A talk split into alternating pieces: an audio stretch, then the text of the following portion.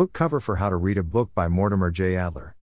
In my previous blog post, the link will be at the bottom of the page, which was written a long time ago. I introduced the new series I wanted to do, which would be based on Mortimer J. Adler's book.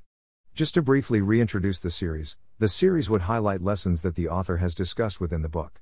This series would take a long time since there are so many lessons within the book, but in the long run, this would be very beneficial and worth it.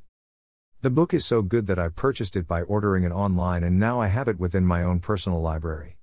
I first came across the book in an online lecture called How to Read a Book by a learned scholar called Hamza Yusuf. I came across the book around last year when I was out for a walk and I decided to keep walking and then listen to the lecture. I found it very interesting. Soon afterwards, I decided to read the whole book because Sheikh Yusuf was explaining Mortimer J. Adler book. Reading the book was definitely an eye-opening experience and the passion of Sheikh Yusuf whilst he was explaining the importance of the book definitely made me even more interested. This is because of the fact that the Sheikh said that Mortimer J. Adler's book is the key to understanding all other book. I definitely, in hindsight, feel like this is true because of the fact that prior to reading this book I didn't understand academic Western civilization. After reading the book, all sorts of other books were open to me, and that was amazing to me. I know understand the Western civilization around me a lot more. The book contains so many lessons and teaches all the different reading styles as well as reading techniques. The goal of my series, like I mentioned before, is to explain every single reading style and technique. Like I mentioned before, this will take a long time, but for all of you followers who love books, I hope you enjoy it. The goals of reading, the two main goals. The definition of reading that Adler gave was as follows the process whereby a mind, with nothing to operate on but the symbols of the readable matter, and with no help from outside, I elevates itself by the power of its own operations. There are only two main goals of reading. Every other reason is superficial and not important. The first reason is reading for information, and the second reason is reading for understanding. These will be explained further. The word reading can be used in two different contexts. The first is reading for information, like I previously mentioned. This is an important goal of reading, but one that is also somewhat superficial at the same time. This is because of the fact that our understanding didn't necessarily increase since our understanding was equal before reading it. What happens when we read for information is that our information store increases. This process happens when we read news, magazines, etc. The second goal of reading is reading to understand. This doesn't usually happen when you are reading a newspaper or glimpsing over a magazine. This is another reason why reading for information can't qualify as reading for understanding because no one pauses and discovers a deep, intricate idea within a superficial magazine or a random newspaper. Reading for understanding occurs when you read something, struggle to understand it, and then return to read it again. This process continues to keep happening until you become elevated in your understanding of whatever topic you are studying. Even then, this process could take years for some high level academic books written by high level scholars. For some people, they can never fully wrap their hands around certain ideas, and so no matter how long they try, they can never quite understand whatever books that they are reading. In general, reading for understanding is a lot more difficult as it requires repetition. Reading as learning, the difference between learning by instruction and learning by discovery. Photo by E. on Pexels.com. Whenever you, as the reader, read something that the author is trying to teach you and remember this knowledge, then you have learned something. If what the author is saying is true, then you have learned something new about the world. However, this doesn't mean that you are enlightened. This is only occurs when you, as the reader, know what the author said, understand what the author means, and understand exactly why the author has said that. Learning by instruction is the common way of studying and learning in the Eastern world. This is also the standard Western school system as well. However, the Western school system is slowly moving towards learning by discovery.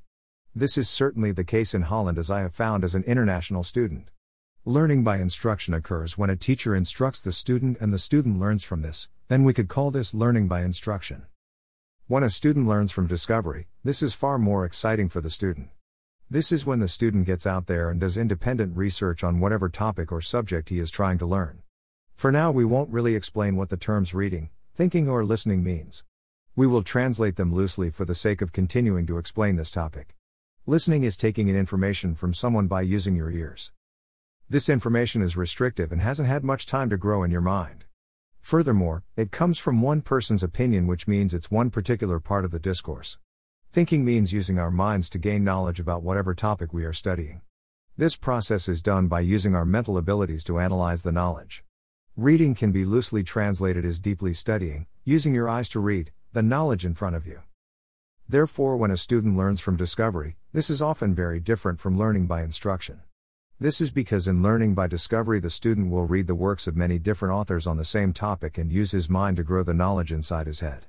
In this process, there will be an abundant amount of information as well as different specialized opinions at the reader's disposal. Both styles for learning are important and should be used. Present and absent teachers.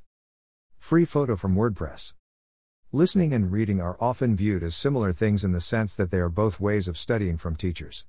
With reading, you take in information with your eyes and process it in your mind.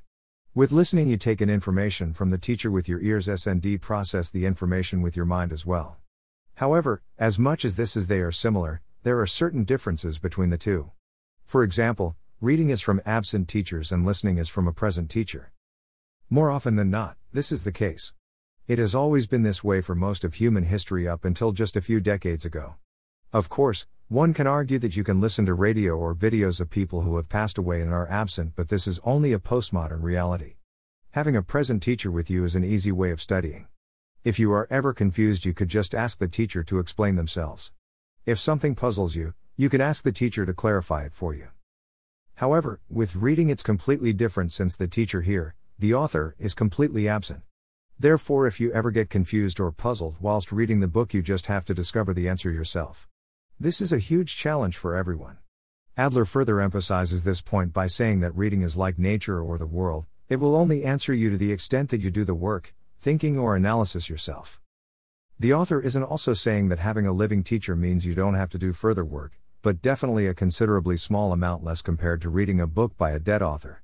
The benefits of having a living teacher is that the living teacher will push you in the right general direction towards understanding whatever you are trying to learn. This is much easier compared to reading a book by an absent author when all you have are his words.